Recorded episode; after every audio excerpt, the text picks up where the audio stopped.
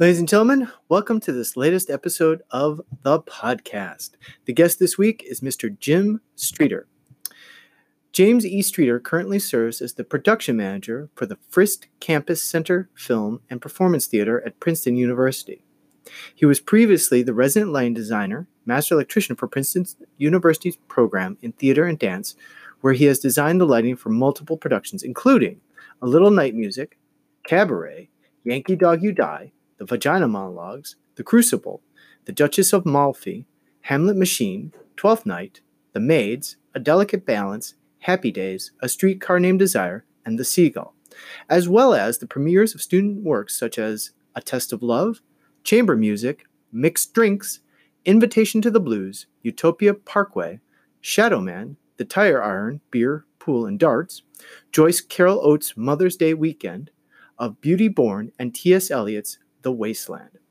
Jim has also designed lighting and visual effects for A Sacred Place, choreographed by Jacques d'Amboise, Negotiations, choreographed by Ze'eva Cohen and Alida Hayes, chamber pieces with choreography by Ze'eva Cohen, Alida Hayes, and Jill Sigmund. Other works include resident lighting designer for the Body Hype Dance Company at Princeton University, Convergence and Rosemary with Ginger for the Acting Studio Incorporated in New York City, The Sound of Music and Phantom for the Media Center for the Performing Arts, The Glass Menagerie, set and lighting designer, and, and A Lifetime on the Streets for Trenton State College Theater, The Rothschilds for Bristol Riverside Theater, Jungle Coo, Moby Dick, and the American premiere of The Graduate for Stage Works Summit, and the East Coast premiere of Cynthia Lee Smith's The Night Spirit for the Aphra Behn Theater Company. Jim is a graduate of the Center for Media Arts and studied lighting design at the Studio and Forum of Stage Design in New York City. He is also a member of the USITT Board of Directors and a strong proponent of USITT's Equity, Diversity, and Inclusion Committee. This committee is responsible for supporting and promoting equity, diversity, and inclusion within USITT's programs and projects and the Institute as a whole. This was a fantastic conversation on topics ranging from lighting practices and how they need to evolve, both in teaching and perception. The recent 2018 Telegraph article written by reporter Patrick Sawer titled Traditional Theater Lighting and Stage Design Discriminates Against Black and Asian Actors, warns Shakespeare's Globe. And finally, The Merits of Hiring Someone Based on Their Talent. This is a must list conversation for students of all backgrounds. This one is one you shouldn't miss. Without further ado, Mr. Jim Streeter.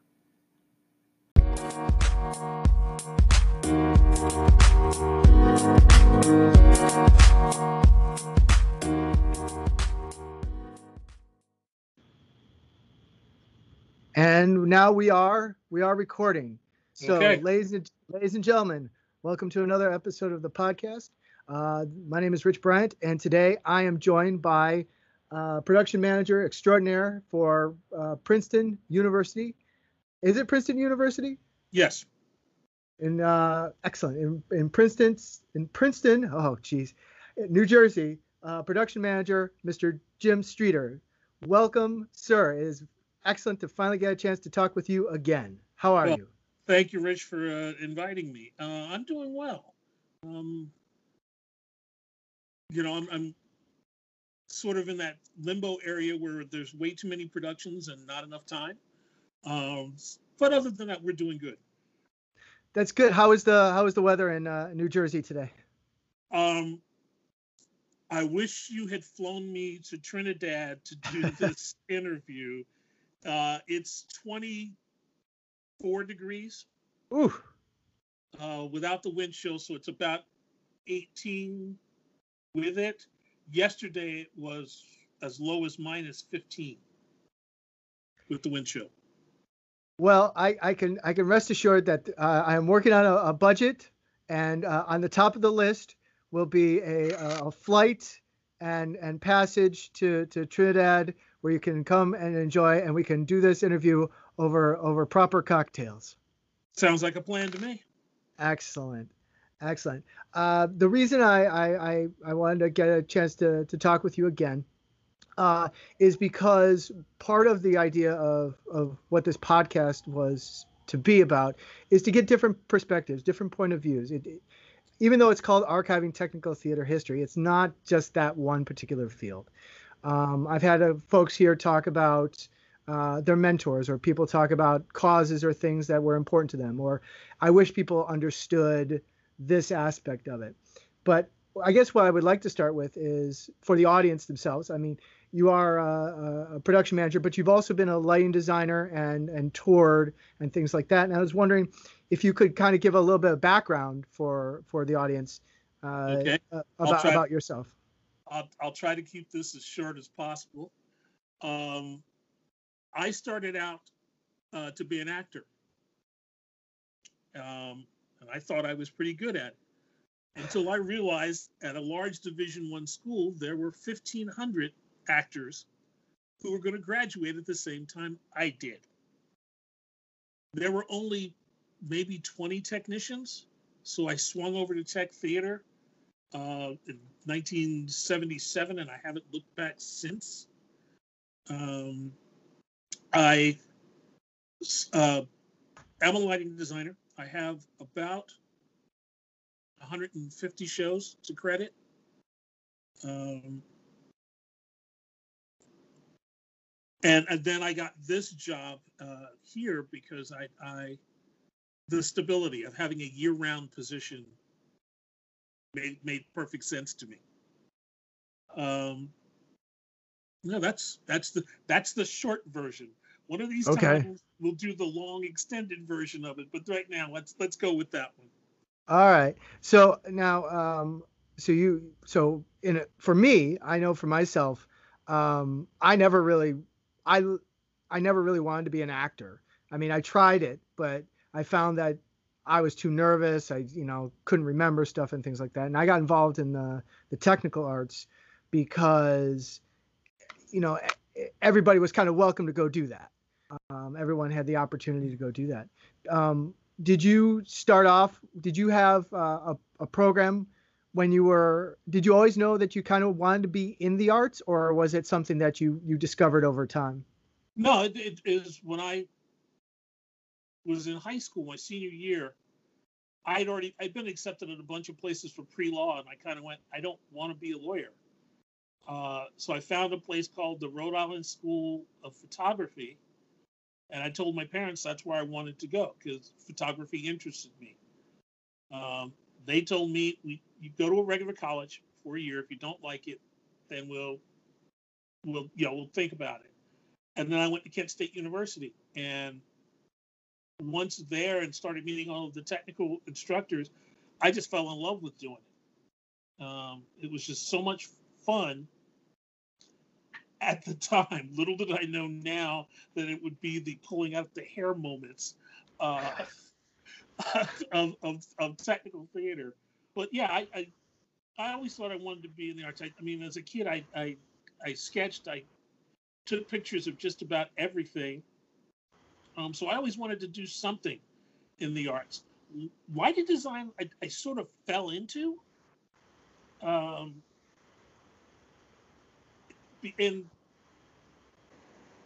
doing that first lighting design, I kind of went, this is kind of cool. Um, I did another one. I transferred out of Kent State to another college, did lighting design there, went to work for Syracuse Stage as a as an intern. Um, and while I was there, I discovered Lynn Pecktal's book, okay, uh, Design and Painting for the Theater. And in the back of that book, there were a list of all the schools that were available that taught this. And one of the schools on there caught my attention because it was on the East Coast, was the Studio and Forum of Stage Design. Um, best choice I ever made in my career was to go there.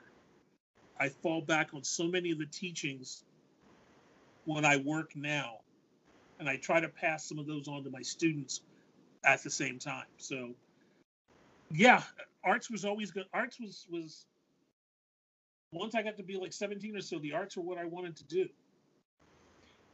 You you there are you, days when I still sit and go law school. Should have listened to my mother and went to law school.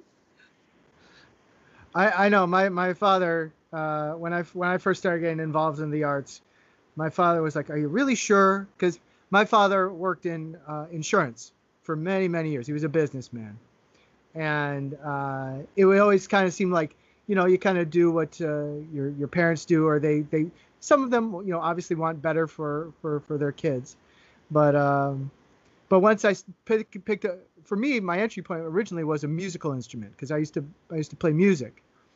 And uh, it, it, thrilled my mother to death because my mother was like, "Oh, we get to go to concerts and do this and do that," and uh, yeah, that was one thing that led to another. Because when part of our school program was going on a field trip, and one of the field trips that we went on was going to the Lyric Opera in Chicago, and I saw uh, La Boheme, that opera, and it changed my life mm-hmm. because I saw the magic of a of a scene change because they went from uh, the first the first opening, which took place in an artist's studio. The curtain comes down. There's a, a brief a brief intermission. The curtain goes up, and all of a sudden it's snowing. There's a horse-drawn carriage. It's though you were transported into a completely different world. And I said, I want to do that because mm-hmm. that that was the coolest thing I'd ever seen. Yeah, I think we all have that that wow moment that happens. Um, as I always say, I, I, I thank and I blame Ken Billington at the same time. Um, I saw Shenandoah on Broadway. Okay. And okay. I literally sat there with my mouth open throughout the show. Now it wasn't really spectacular lighting, but the things that he did, the fact where he put you in the scene, how emotionally he put you in the scene, I was like, I want to do that. That looks cool you know, and and voila, here we are. So you you you mentioned that there were lessons that you had you had learned from from your your previous uh, from your schooling that you want to pass along to your students. Could you share a couple of those with us? Yeah. Um, one of, one of the biggest things I always tell my students is relax. Okay, we're not curing cancer. This ain't brain surgery. So relax everything will be fine. Um, second thing I always try to get people to know is stick to your concept. If you have an idea in your mind of what that show's supposed to look like, stick to it. But then remember that color is the easiest thing in the world to change. Uh, third thing is is is have fun. This is fun. We get paid to do this. This is fun. Have a little fun with in, in your work. Um, we just got finished reviewing a bunch of students for the Young Designers and Technicians Forum, and you could see the joy in the work. You could really see that people really put their hearts and souls into stuff and and that's how it, it, you know that's the best advice i can give to somebody. Have fun and put yourself in it. You know just go for it. I i find nowadays or maybe this is just now or maybe i'm just more aware of it or notice it more but i know that there's this thing between people putting so much stress on themselves where it has to be perfect it has to be this it you know it's a bottom line thing. And and it's not that's not why i got into this because i didn't get into this just because i because of magic i saw. I mean now i i, I mean i have a an understanding of, of how some of the, the tricks are done obviously just through experience. Right. But but part of me still goes you know what? I agree. Why aren't we having fun? Why why are we berating people? You know, I mean, sure, I get on my students' case about not turning in their assignments, but but yeah, I mean, this is this isn't the end all be all of, of, of people's existence. You know, this is a moment in time. Yeah, it's it's it, my old boss used to have a great saying that it ain't the Met and it ain't going on tour. In 10 minutes, 10 hours, 10 days, 10 weeks, 10 months, 10 years, nobody's going to give a damn.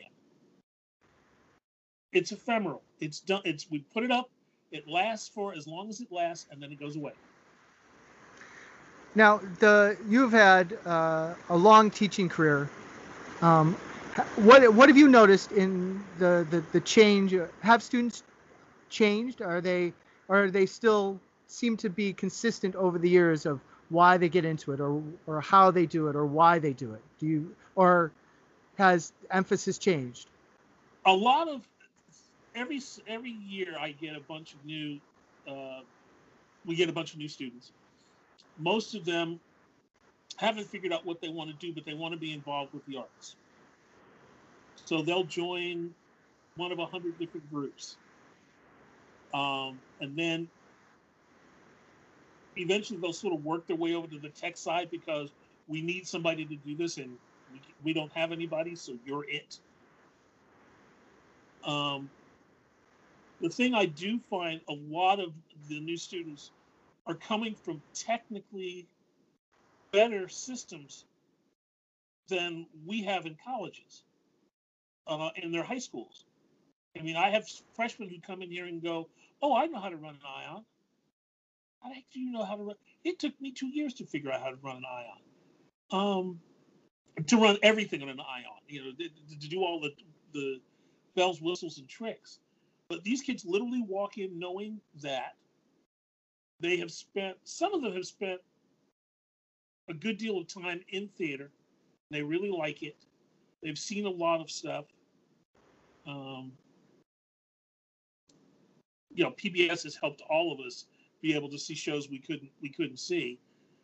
So that they come in sort of wide-eyed uh, and then we just try to just we're not trying to rein them in. We want them to run free, but we want to give them the the technical background to do the job.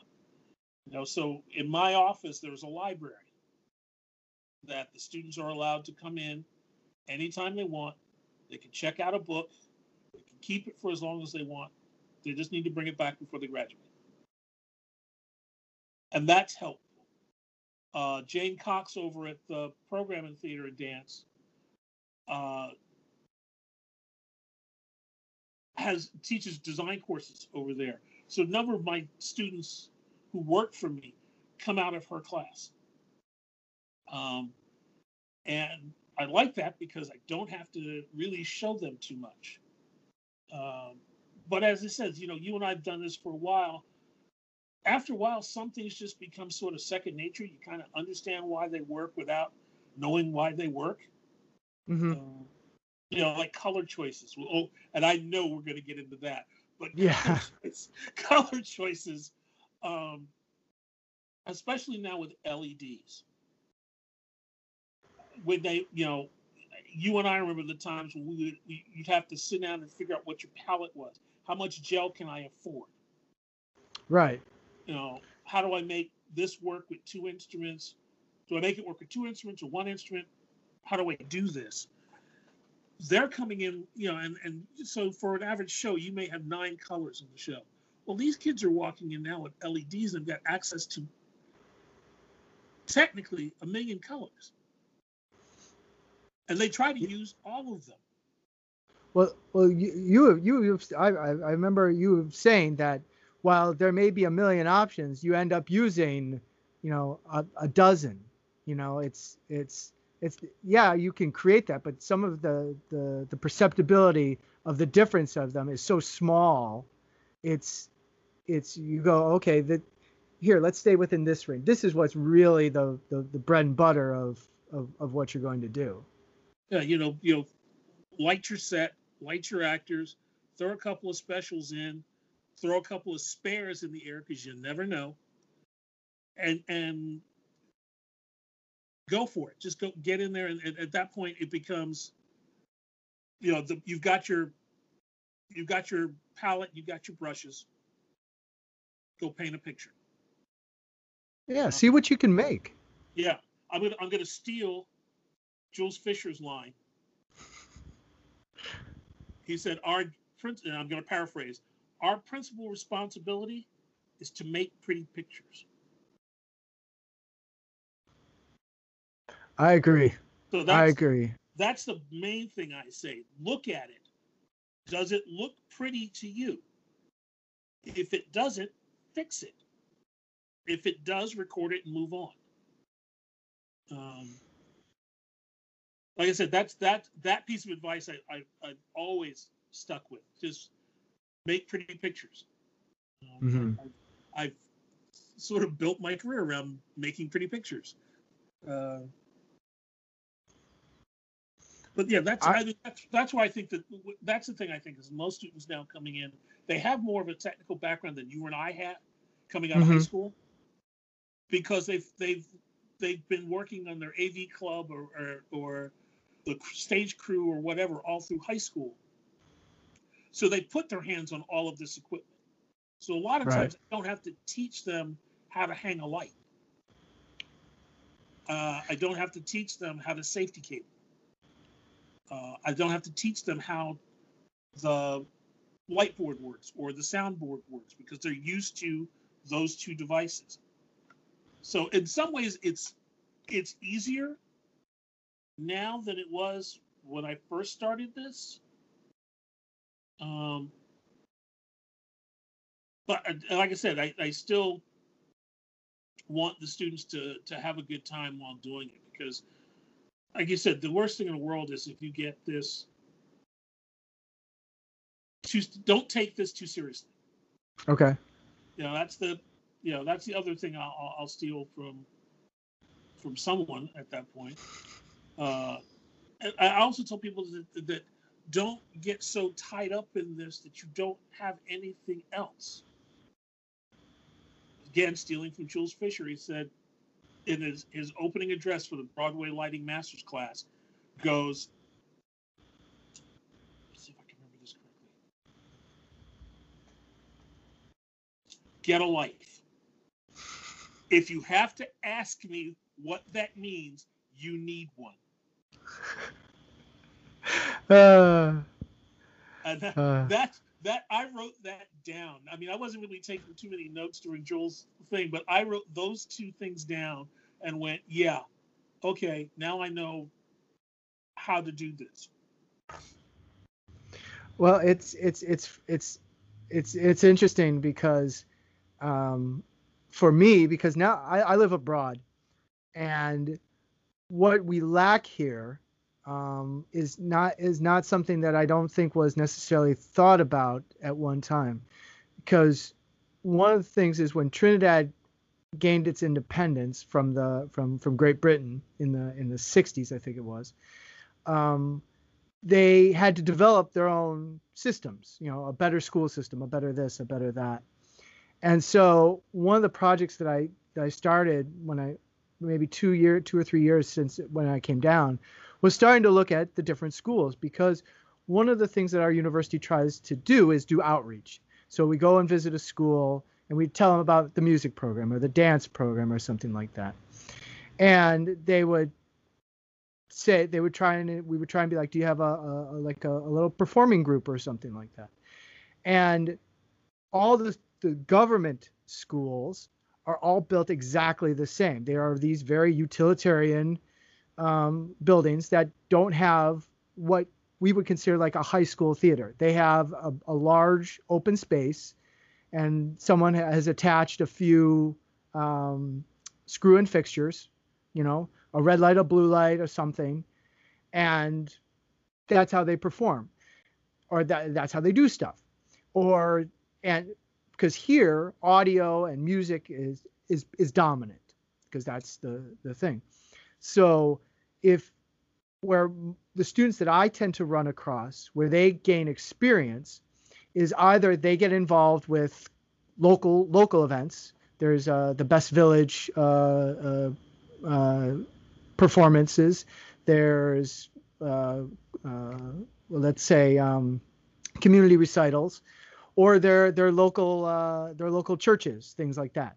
Um, but again, they tend to focus more on, on music. So if you need someone who knows a lot about audio consoles, we got people all over the place that can to mix and produce and do all that stuff.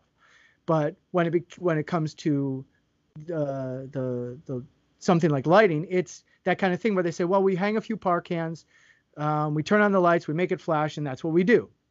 So there's been a huge learning curve to try and get people to be to see lighting more than just well, it's this thing you turn on. Um, the the the the three largest spaces here, the Lord Kitchener Auditorium, uh, Queens Hall, and Naparima Bowl. So one's in south, the two are up here in north. Um, finally, all have are starting to get LED fixtures, and they're starting. They all are running. Um, I believe uh, the Grand MA2. So I had my my my one of my classes today, and I some of the, the the, the guys that I had in class are really really bright. So they they they come where they've already uh, watched tutorials and they've already had the opportunity to to to get to maybe touch one of these because they go out and saw a show. But you know, ca- trying to catch everybody up is, you know, I'm relying on them because, you know, they've taken the time to really read the instructions, which uh, which I find fascinating, um, because there's a thirst for it. But mm-hmm. like, but I have uh, a, a, a basics, a beginners class, and it's completely scratch. You know, it's it's like everybody has to. Okay, this is a light. This is what it does, and so I feel a bit like a, a tape recorder or a parrot sometimes. Uh, but it but it's the process I have to go through to to get every to get whoever comes into my, into the classroom on the same page. Right, and that's the hardest thing to do sometimes because you don't know. Even somebody, you'll find somebody in a beginning class who actually knows a lot more about something, but doesn't feel that comfortable. So they want to start and say, okay, let me see how much I really do know. Um, and it's it, it's hard when you when you've got people who who've never done this before. I mean, I've trained dancers how to to program lights at least. Mm-hmm. And surprisingly, a lot they they do it one time, maybe they do it twice. Next thing I know, they're on my staff as a program. Because um, with all the turnover we have, there really isn't enough time to say, okay, design a show. No, you can program a show. The plot has already been designed for you. Go. Um, and with students who, who are just starting out, that's you'd be surprised. They come up with some amazing things by not knowing what the hell they're doing. I I I, th- I think some of them have better instincts than they realize. Mm-hmm. Oh, I agree. But it's it's really funny because I uh I was I was I was playing um so one of my classes I I play bits from uh from various musicals. And I can find kind of find where my like line of demarcation is where they start to recognize the musicals. Because if I play like Oklahoma or you know Rodgers and Hammerstein, they go they go, we have no idea what that is. I play Hamilton, and I've got people singing the lyrics back at me. Right. You know, you know. I but but like like Les Mis is is really like the beginning point for for a lot of folks, which I find. But I don't know if that's slowly creeping up again, and it's now it's becoming, you know, the the kinky boots or whatever is is popular now. Yeah, I think that's the the the thing is once you find that line of demarcation, it's like where they're not looking at you with this glassy eyed look, then you go, okay, this is the window I can teach in. So let's talk about all of these things. You know, like you say, Les Mis, Kinky Boots, Next to Normal, Fun Home, uh, um, a, a Come Away. Oh, uh, uh, I just, I just, I just drew a blank on the the uh not not Wizard of Oz. Um, Wicked. Yeah. Wick, Wick, Wicked is another solid point that everybody has. They're like, oh yeah, and they again they'll they'll sing it back to me. Yeah, I'm. If you do nothing else, if you decide to do this for a living, if you do nothing else, make sure you have a, a subscription uh, for PBS. I said for two reasons. One, you'll be able to see a lot of shows you haven't seen before and be able to see that how things are done. And two, it's a tax deduction. Uh, there you go. As a young designer, trust me, I was finding every tax deduction I could, because um, you know you're you're paid as a contractor back then. Mm-hmm. Uh, now I kind of argue to be an employee, but that doesn't always happen. Mm-hmm. Um, so, you know, like I said, that's, but uh, it's it's it's the things I was taught in school was like magazines with pictures. You know, like the lands, you know, landscape pictures or or uh, skies or grasslands or sunlight or reflections, whatever.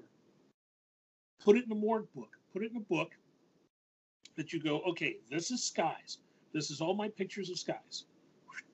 This is all my pictures of this. You can do it on your you can do it on your laptop, you can do it on your computer, but just have a way to be able to pull that up and show to a director this is what I'm thinking. Mm-hmm. Um, the, and, the and, and it also is helpful for you. I mean, Jennifer Tipton used to do this to us, ask us what was the weather like outside. You couldn't say cold or rainy. You really had to describe what the weather was. mm-hmm. So you'd have to go through the whole cloudy, overcast, uh, biting wind, because all of those things influence, all of those words I just used will influence a design if that's part of the script. Um, always. So Do I, do, I, I'm a big, I'm a big, I'm a big fan of look at your environment around you. I mean, the number of times I've had to light a show with candlelight and I didn't know what it looked like, and I stood in a dark room, lit a candle to see what the light did and what the color was. A lot of times you could find that by going a picture online. I mean, Mhm. uh, Google Images is, boy, if we'd had that when we were back in school, it would have saved a whole hell of a lot of time. I I my I I knew my librarian by name. Yeah. I, mine would go. So, what are you working on now? Uh, I, I I'm a big believer, um, and and then I believe in this axiom that nothing takes the place of experience. So the you talk about understanding what a what a what a candle can do, I think is is if you don't there's one there's there's something about be as you say being in that dark room and paying attention. I I find that I I'm not yes I'd like to improve improve my students word vocabulary. But what i really for me i want to improve their observation vocabulary. And i want i want i want to get beyond because i for the the first year i started teaching i tried too hard. I tried to be like well why aren't you doing this? Why aren't you doing that? And i realized i had i would i put an expectation that was way too out of sync with with with with the group that i was dealing with so I had to say like, okay, let's get beyond. It's cold, as you say. If if Jennifer Tipton asked you what the weather was outside, you couldn't just say it was cold or warm. It's like, give give me another word. Give me another word. Give me another word. Give me something else because I know you know the words. You're just not using them. So let's let's and let's right. Yeah, I let's- agree with you. so Uh, the yeah, uh I'm, I'm I'm a big believer in getting the language, especially as a lighting designer, getting the language down. Um, at one point, I took the union exam, and I don't remember who said it, but I it was the second time I'd taken it, and someone said, "Wow, you finally learned the language." Um, and I'm you know I'm like, what language is he talking about? But now I understand what he means. I know what stuff does. I know Right. how to make X.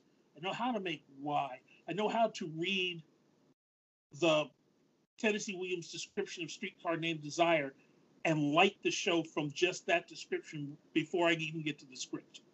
Mm-hmm. So, and that's, you know, things like hot, sticky, you know, all of those terms like that should invoke what the lighting feels like.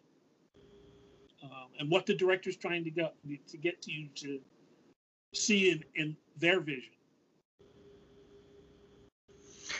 The uh speaking of speaking of this because now now we're getting to the, the the thing that I, I i always enjoy listening to you talk about is your is your uh, your your feelings on color, because when I went to USITT, and, and this is a cheap plug for USITT's uh, events because some because every so often they they have things that are just golden that you can't get anywhere else, and I was thrilled to be in the room to listen to you and Dante Keller give your uh, speeches on color because I lo and behold, I, and I, I ran into a, a, conflict between uh, myself and, and, and, someone else about the, the, the color green. And I, I know I know your opinion on that, and I, I love it. Uh, and it's it's because I remember someone saying this person saying, "Well, no, you shouldn't have chosen that color. It's a bad color. It doesn't look good on anybody."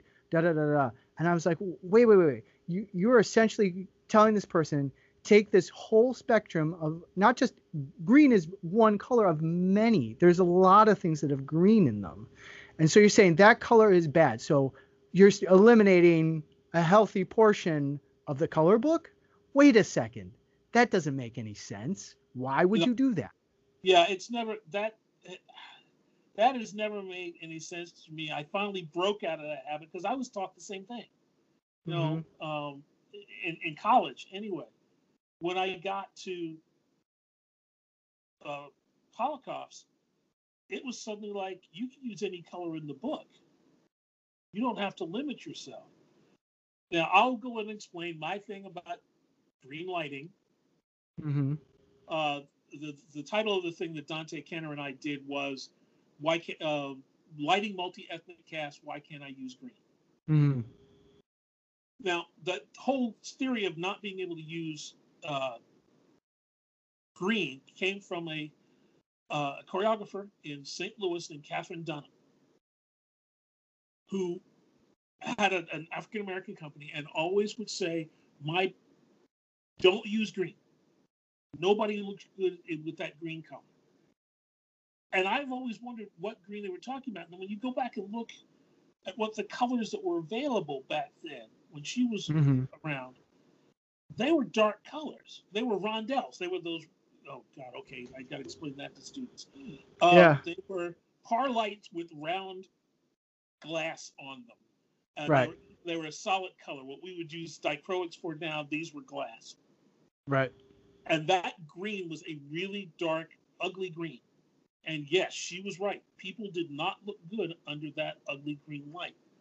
But like you said, we all have those conversations where, well, it's blue toward green, or it's amber toward green, or you know, half a dozen other things that lean sort of that way. So we've all been using green light almost all of our careers. Mm-hmm.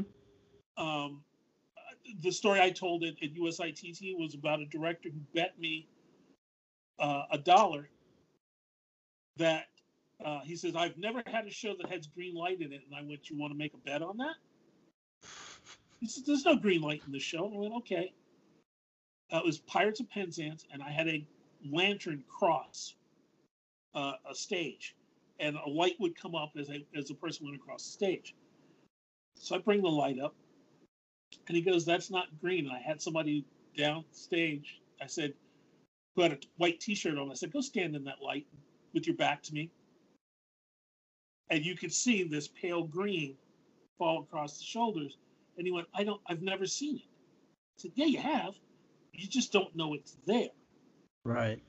Um, which is why one of the things that we we start talking about is, especially, is know what your fixtures can do.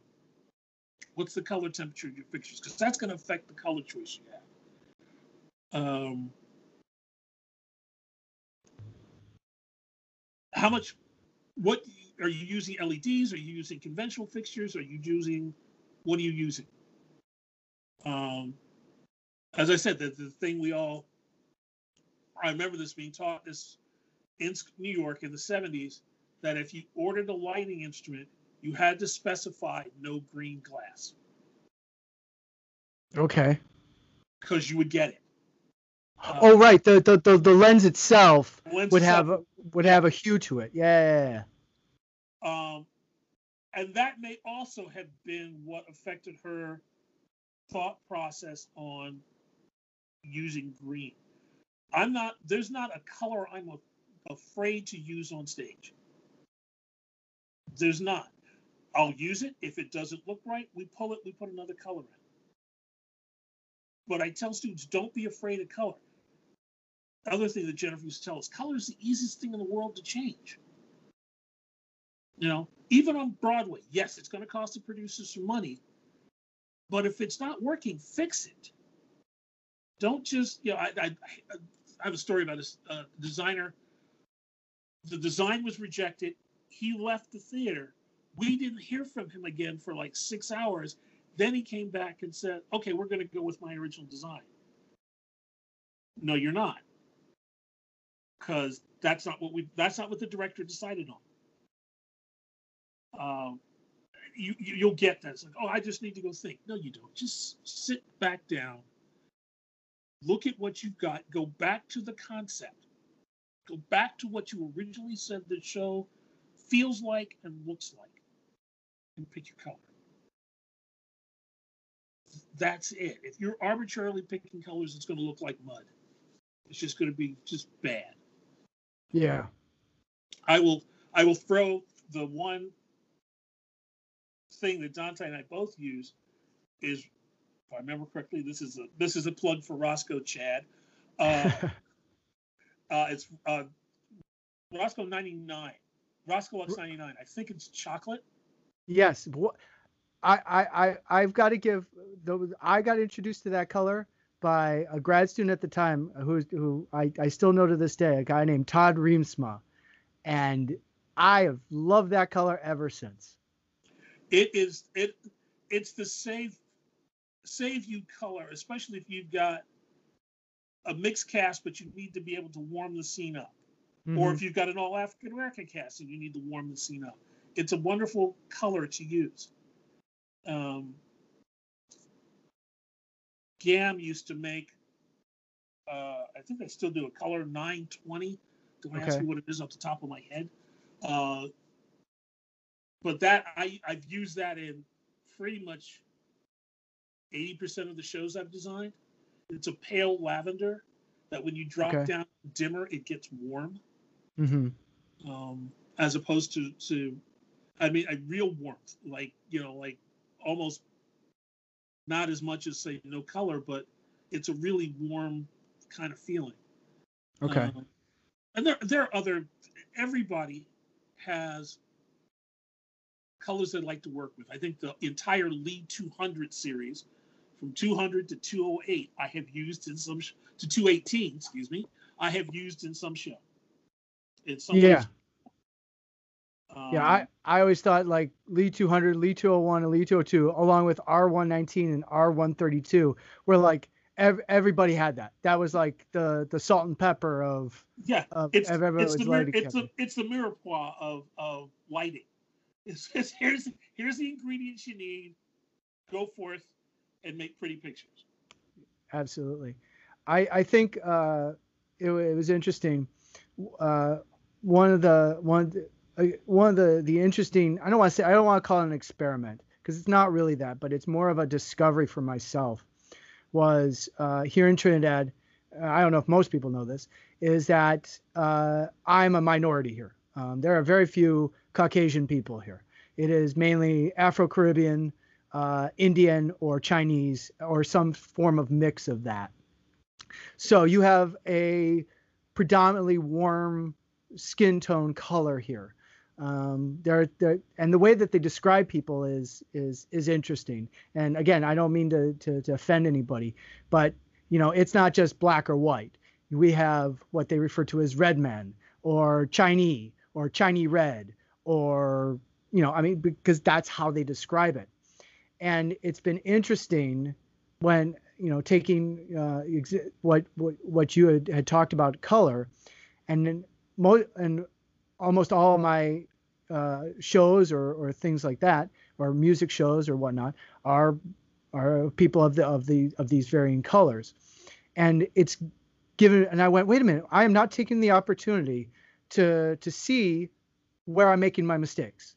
This doesn't work, or and I take a picture and I and I and I work on it and work on it. And for me, I have found um, that I've had to be much more attentive to the balance as uh, you know you talk about color temperature because it's very easy here to drive certain people into almost to being darker than they actually are or mm-hmm. to pull out some form of warmth where you know it's it's you you know it, it it's fascinating to be able to have the opportunity i wish i wish there was some way to encapsulate that to people to be like look it's there there really is something about taking the time and again you know improving your observation vocabulary because you know if i hadn't moved down here and had this experience i probably would be doing you know let's just say probably what a majority of other people are doing.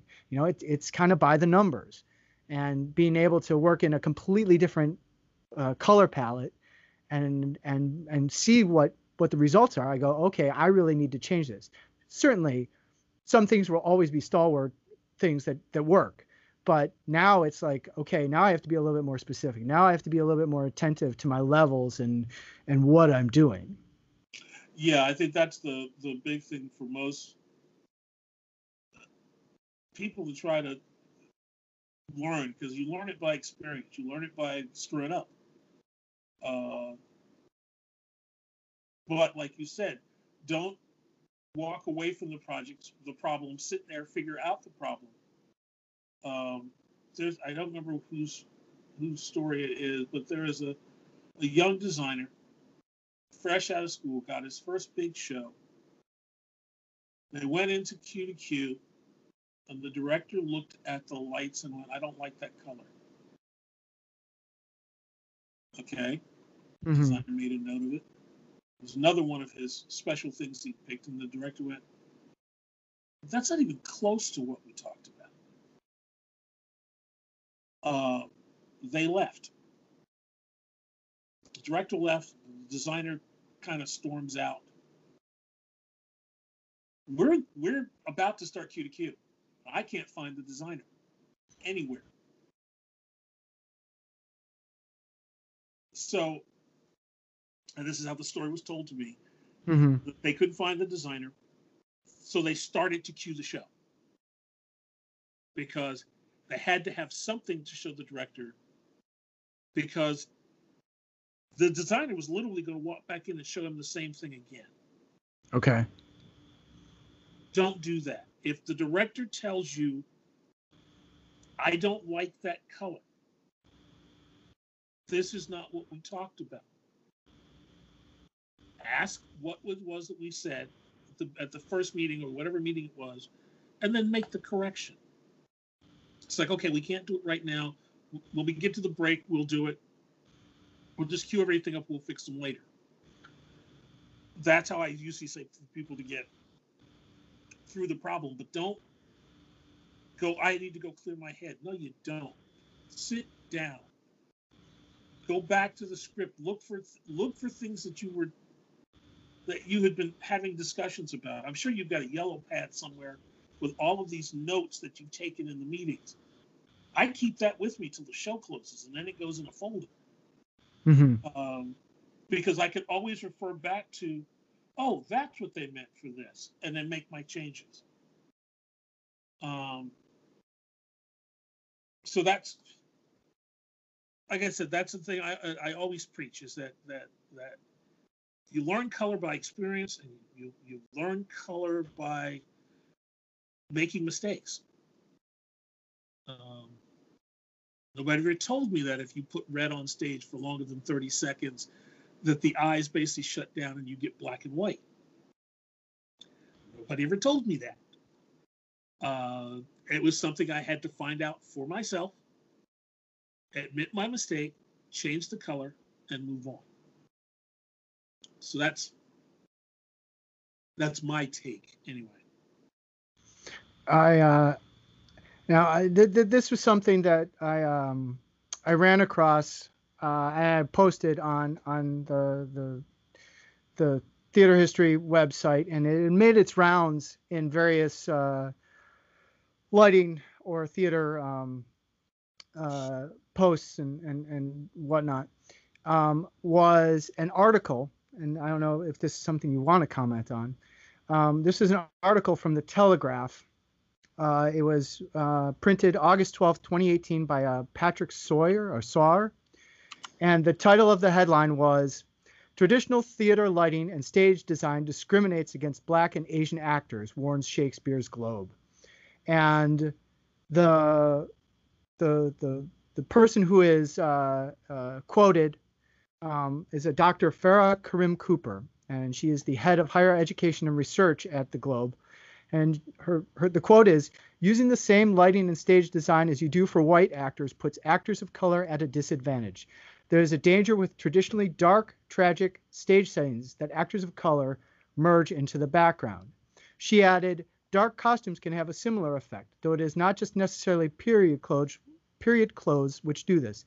In fact, white colors and ruffs can frame and highlight a dark face. Yeah, I, I, I agree with I agree with that statement. I, I really do. I think that and I think it goes back to how we were all taught. Mm-hmm. There was a, a, a, sort of a European mindset in the way we were taught to use color. Okay. Uh, so you know, like I said, I, the first African American that I ever lit in the show was 1989, and he was on stage for one scene. Mm-hmm and to this day, I look back at the photographs and go, he does not look right. What did I do? Mm-hmm. Well, I stuck him under a, a, pale blue light. And he, you know, his, his skin changed. It was like, what did I do wrong? And then you go back through and, and you say, oh, okay, well, if I had used this instead of this, uh, it would have been fine. So you've got, like, I, I agree with her you have to break that mold of what uh, you would do with a show with all white actors. Uh, whether you have a company that's mixed or whether you have a, a, um, a company that's all African American or all Asian or all Native American or all Pacific Islander, mm-hmm. whatever it is, you're gonna have you, you cannot light that show the same way you would if the cast the cast was entirely white. You can't do it. Set designs, I agree with her. You put a really dark set on stage, and actors will meld into the black background. And the only way that you can fix that is have the lighting designer hang more equipment mm-hmm.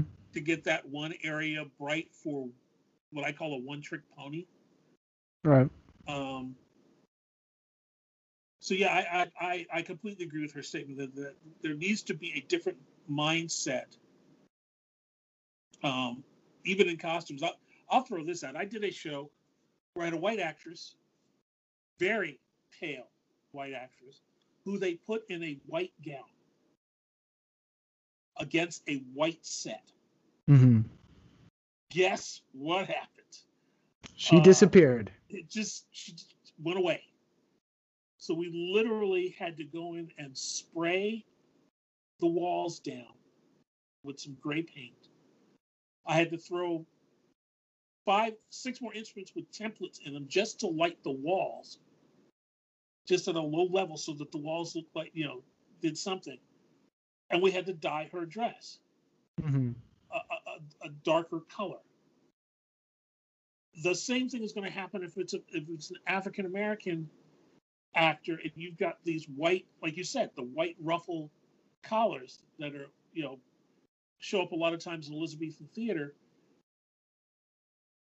that's that's this big white halo against a, a darker skin mm-hmm. it, it's you you will drive a lighting designer crazy because they you will literally not be able to see the change to their face even if you you know brought the light up to 100 you would not be able to see it because the light is reflecting off of this it's reflecting off of this ruff. Um, so yeah, I'm I'm I'm completely behind that statement that it really, really needs to be a mindset that changes, and I think it slowly. I think it's changing. Very slowly, not as fast as some of us would like it to happen, but slowly that thought creeps in everybody's head. Okay, will that Well- work? Yeah, one of one of the the things that I I I think about when when when I first read that, and I was like, I I, I didn't quite I I had trouble wrapping my brain around it at first, and then on some level I realized, like I said, I I went the reality of my situation is when I went to university, I was, you know, this is this is the way that you do it. Now, I one of the things that I I I kicked myself over of not paying enough attention to was the woman that, that taught taught me was Kathy Perkins, uh, who was at the University of Illinois, and then she uh, went to University of North Carolina Chapel Hill, and she's she's finally retired again for the second time. But I I kicked myself because she was probably teaching us really important lessons that I didn't pay attention to, and I and I chalked it up to just I, you know I just wasn't aware. I wasn't prepared. I just for some reason I had it in my head I knew how to do it, and that was my big mistake, was uh, just not paying attention. But the the uh, the second thing is now as I have in charge of of students, and I want to give them the information. You know, I, I struggle to find. I I know that, that this may- this may be difficult nowadays. Uh, So I, I hope that someone is out there writing the book that we can all leap off from and say, look, here's here's the next manual, here's the next thing, because we've we've written to death, you know, the the this is how you do it from again from a, a very specific model. The world has changed. The world is more diverse than ever now of what appears on stage and what appears on screen. You know, there's this preaching of inclusivity. You know, we we need to to have a better reflection of the community around us. So plays have to change, musicals have to change, this has to change. So you know, the the books and the the authorities and the and the the examples that we pass along to students has to change. Um, but my I guess then my question is where where where are is this conversation happening and if so where can i find it so i can buy it purchase it steal it wherever and pass it along Um, I, in some ways, I I do think it's out there. Look for like um, Live Design just had Alvin Ailey's designs, lighting design up. mm-hmm. They had the plots, and I think they had a couple of the hookups. Uh, and that's one way because we all know what Alvin Ailey is. We know what the company is. Mm-hmm. Uh, you're gonna have s- skin tones all over the range. Um, but go watch what that does. Uh, that's the best thing I can tell your students to do. Is pick a bunch of shows that you know of, or, or enough enough dance companies. Like show them the the the National Ballet. Show them Alvin Ailey. Show them Dance Theater Harlem. Show them. Oh God, I'm gonna get I'm gonna get such flack for this because I can't I cannot remember this other company I would send you to, uh, and I know I'm, I will I will hear about it. Um, but pick those kind of companies, and have your students watch that. I mean, it, use even using it in the classroom is a, a great way to do it. Is let it run for 30 seconds or a minute till you know where the, the next light cue is, and say, okay, what is he trying to do? He or she trying to do in this? What are they trying to say? Why this choice of colors? Uh, you know how you know why this level of light? Uh, that's the easy. That's one of the easier ways I can think of is, is pick a diverse company and find out if they're on YouTube. Our Saving Grace. thank Uh, god Oh, there's there's so many things in the theater I wouldn't be able to do if it wasn't for YouTube. Um, but send them to YouTube. Uh, again, what I say is get get the trades. You know, get Lighting Dimensions. You know, live design now. Uh, get uh, productions PS, PLSN production Yeah, PLSN. staging. Um, get those because they're pictures. Mhm. There are actual photographs of what it looked like on stage.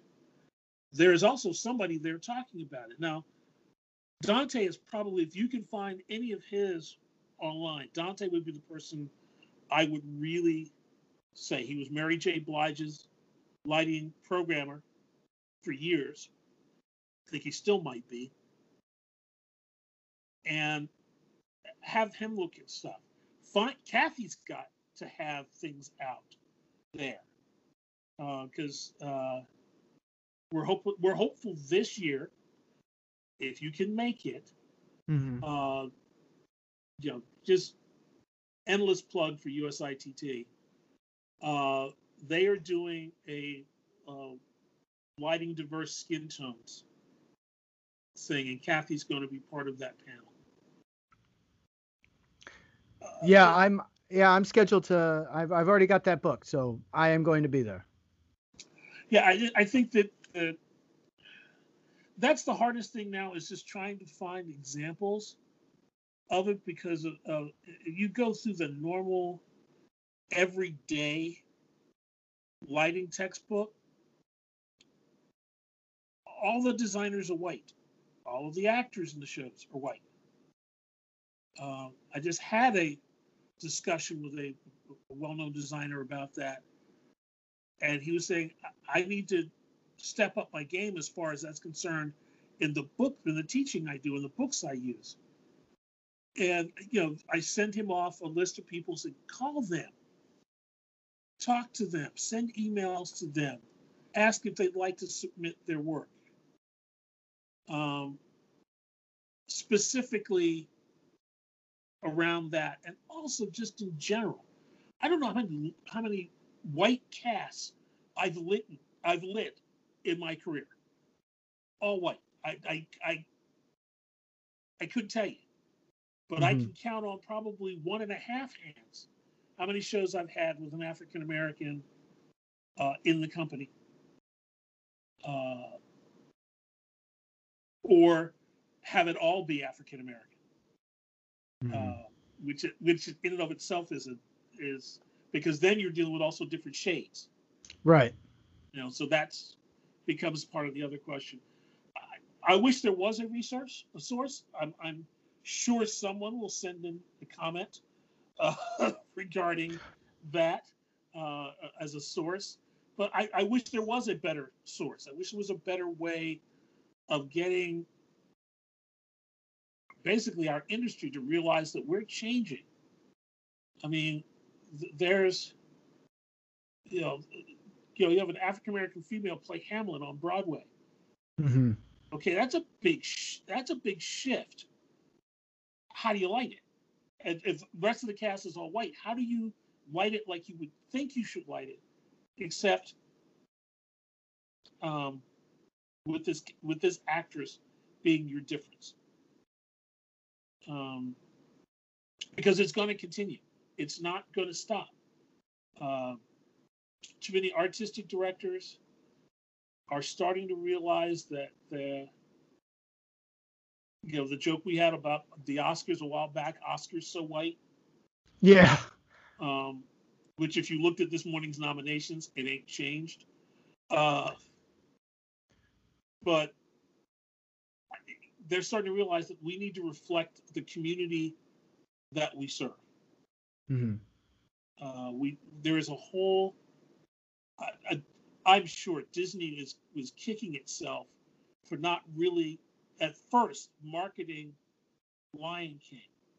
Well, I don't know many African American families who have not spent the money to go see that show because they see themselves. Hmm And I think we're going to keep going toward that where it's got to be we have to see ourselves. I mean, when I was younger, there was a a long day's I think it was Long Day's Journey into Night that was done with an African American cast. hmm Um, and it was brilliant. Uh, so I think we're going to get. I think we are slowly but surely moving in that direction. And I think we as an industry need to catch up. Mm-hmm. The uh, the the the the interesting thing for me was I remember when uh, this now this is quite some time ago was when uh, I had the opportunity to Kathy was working on a, a show in Chicago. Um, it was Pearl Cleage's Flying West, and it was with the Onyx Theater Ensemble, which I don't think exists anymore, but it was done in a church uh, on the on the upper north side near Edgewater, I think it is, or Rogers Park, somewhere up there. And it was such a different experience. It was like, you know, I was in the cocoon of the safety of the university setting. And now it's like, no, these are people that are working and these are people and this is the this is the ensemble that's doing it, you know. And uh, it was uh, it was it was like wow, wow, you know, I really don't understand what I'm doing. I really don't understand that uh, there's more to this. But I, I, I agree with the statement when you say we have to be able to see ourselves uh, in what it is that that we're going to see. Because if I if I don't have a way to relate to it, if I don't have something to latch onto where I, I, I feel a connection to it, it's it's it's just another thing on top of the pile. It's just an it's another thing. It's not doesn't right. hold significance. It yeah, it has no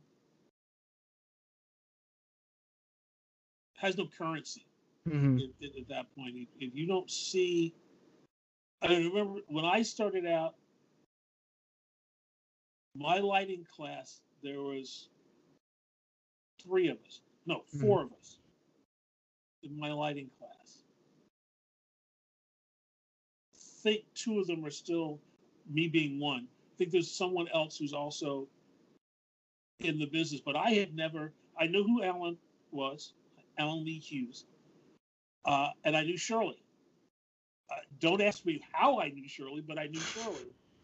Uh, and those were my those were my sort of my idols. Those were my people growing up. You know, yeah, I saw Ken Billington, I saw Jules Fisher, I saw Don Holder. I, you know, I've saw all these people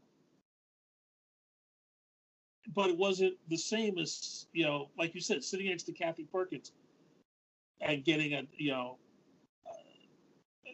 a world class conversation about this is what color is.